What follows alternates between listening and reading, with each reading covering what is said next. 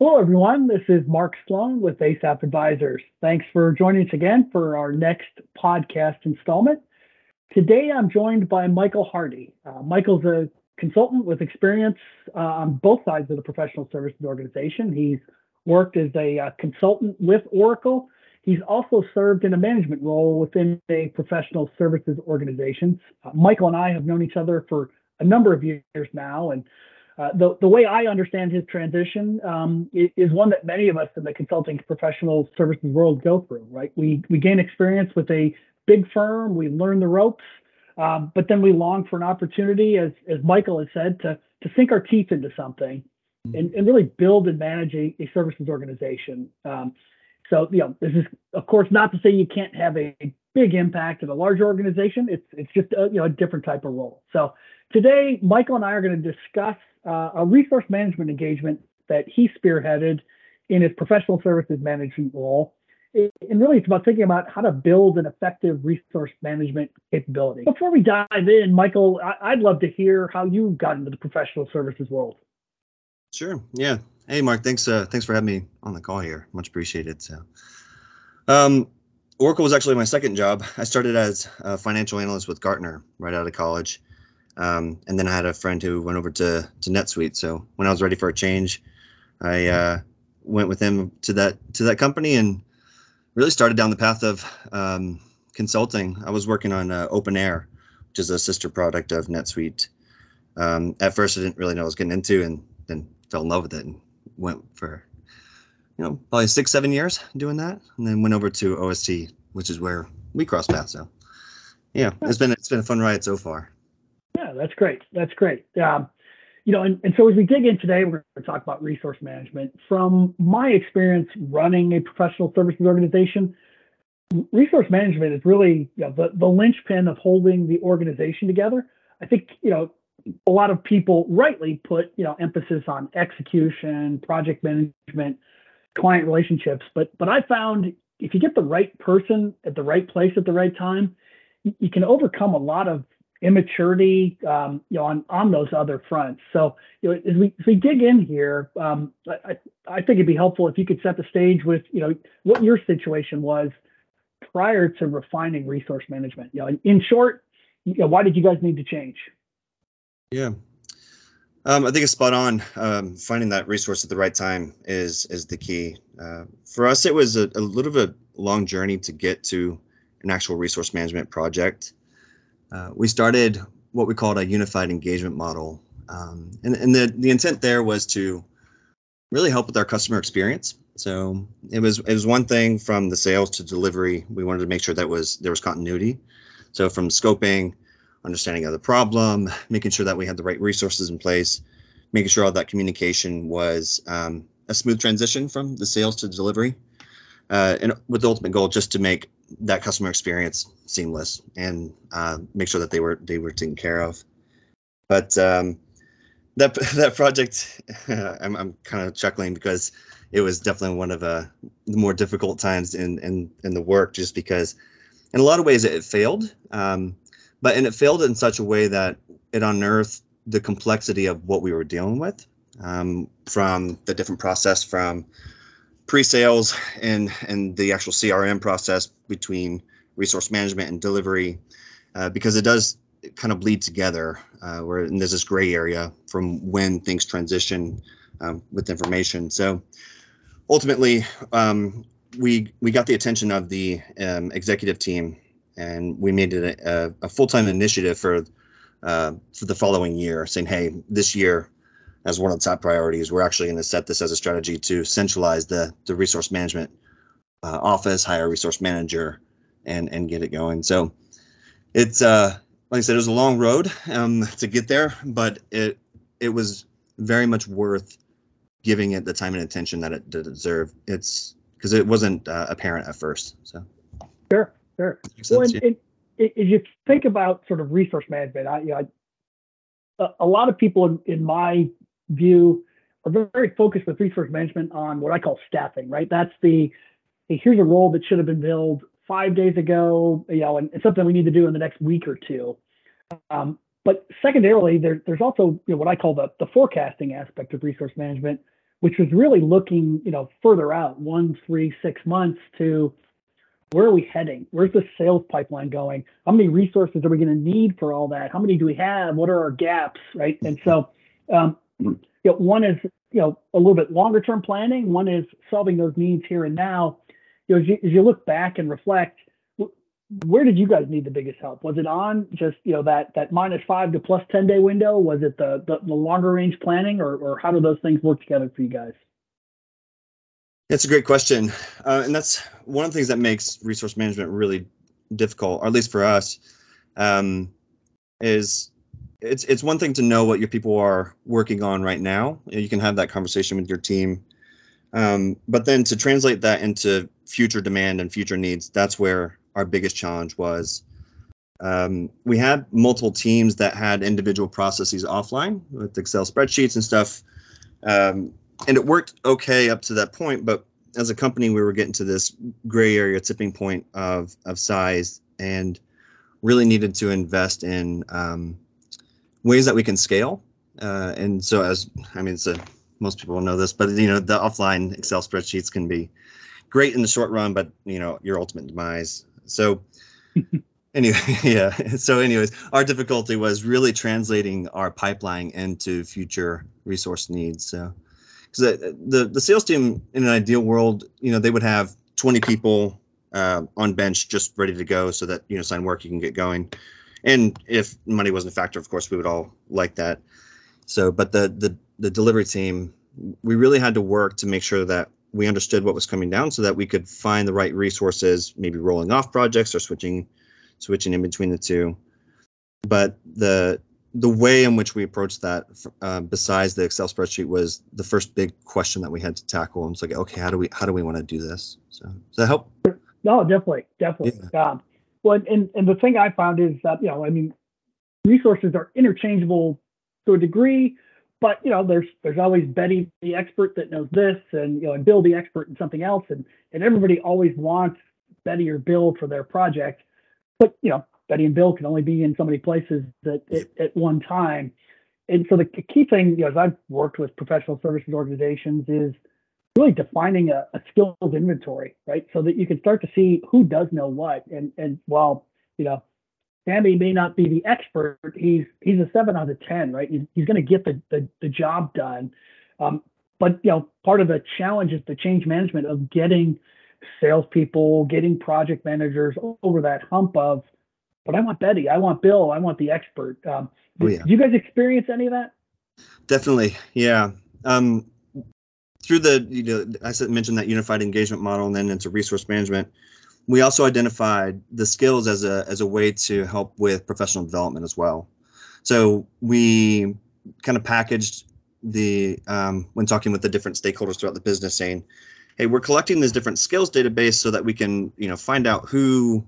Uh, can work on these incoming opportunities, but also as a manager, it helps you have these conversations with maybe some of your junior employees saying, um, "Oh, I see that you've noted you're you know a, a beginner at, at, Python and you, would like to move up and get some more experience you know in that in that realm. So it gives the the signal to the the manager to keep an eye on those different opportunities coming through that maybe they can um, start to train or give opportunities for people who otherwise they wouldn't really know. But that's definitely a classic problem where um, you have those consultants or, or senior employees that are you know they're just good right? Like we and we want them on our project um, so we try to pull them on quickly. But it's it's just as important to uh, make sure that you're making sure that everybody's actually utilized and working, and not just kind of kind of sitting around waiting. You know, so it's it's a challenge. There's always a balance. Sure, sure. Yeah. Well, it, it, one of the stories I've, I've, told, I may have mentioned this to you. Early on in my consulting career, I was responsible for implementing a process change on a, a manufacturing plant floor, and I had designed this thing I, I went to roll it out, and the, the the plant floor supervisor who I was working with basically threw up all over this process change. Um, and it, it, it, in the end, it wasn't that the process change was wrong. Um, it was that she hadn't been included in part of the process because we ultimately implemented, you know, a refined solution that was 98% of the original design.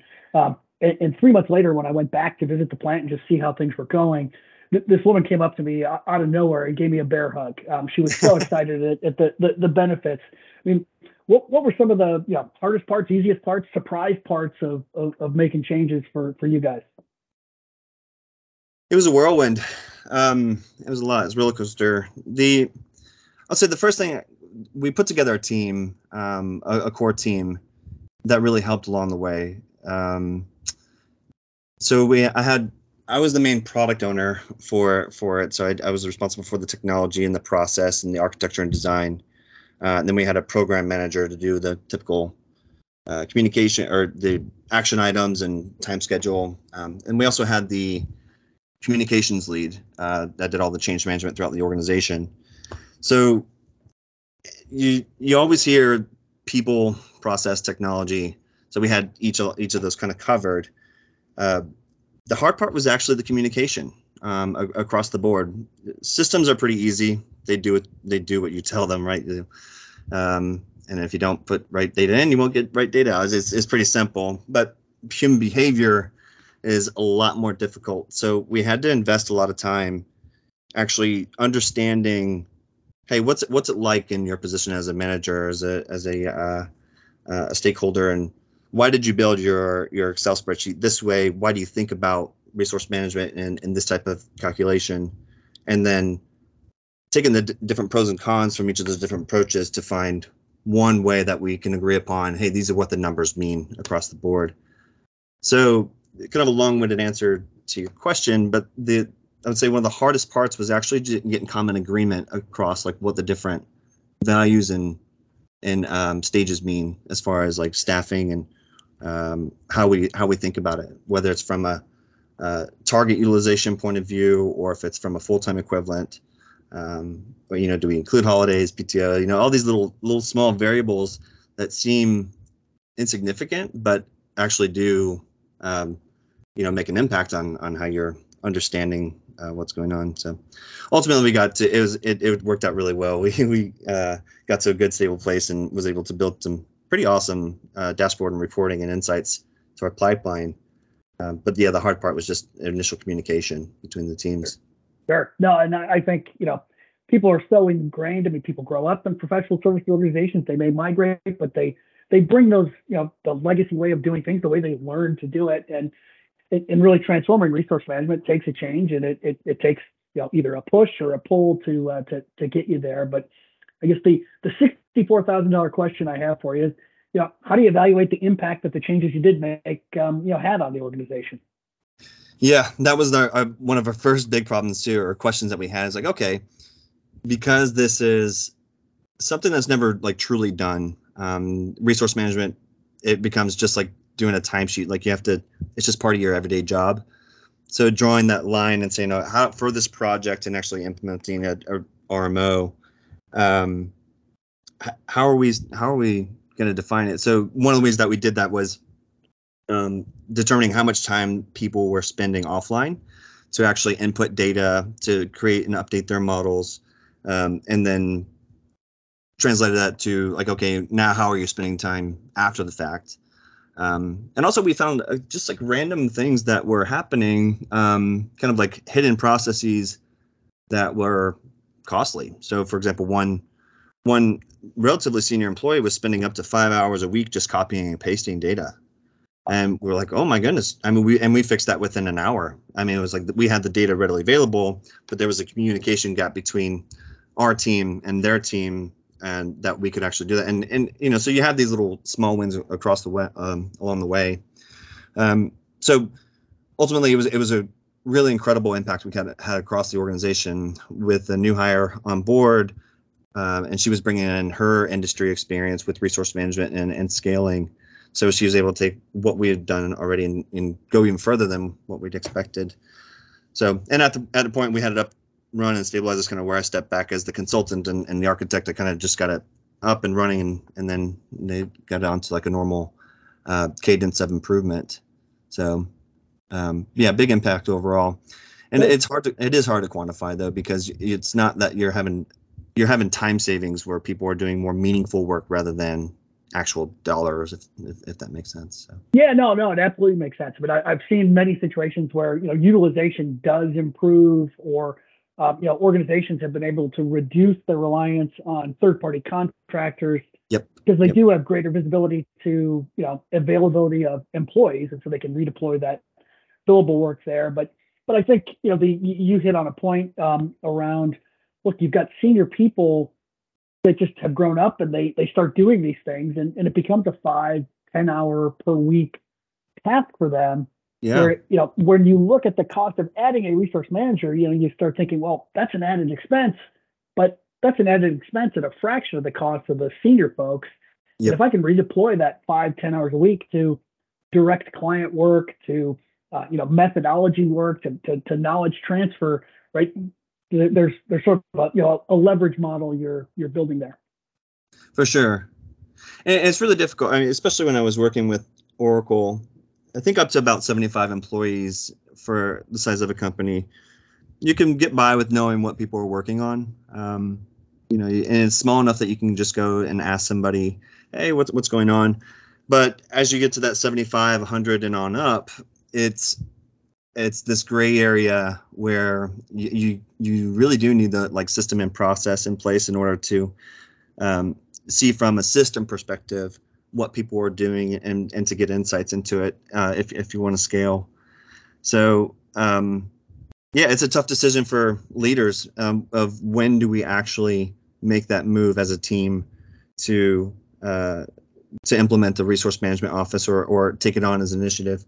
Um, I think one of the most important things, though, is to have um, an understanding from the leadership team. Like, are we ready for it from a technology point of view? So, if we were to do it, does our our current PSA actually have the capabilities to um, to handle it?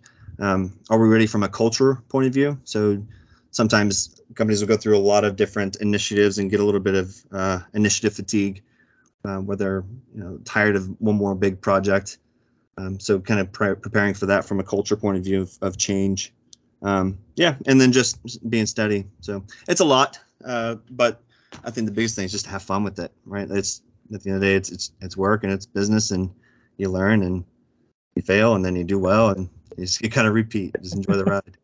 Right. No, no, that's great. That's a, that's, that's great advice. So I, I really enjoyed the discussion. Um, but before I let you go, I always like to ask our guests, you know, one final question about themselves, and and, and that is, uh, you know, if professional services were not your dream, dream job when you were 10 years old, what else did you want to do? And and before you answer, you know, I'm I'm playing second base for the Yankees, so your dream job has to be something else. So I get you. All right.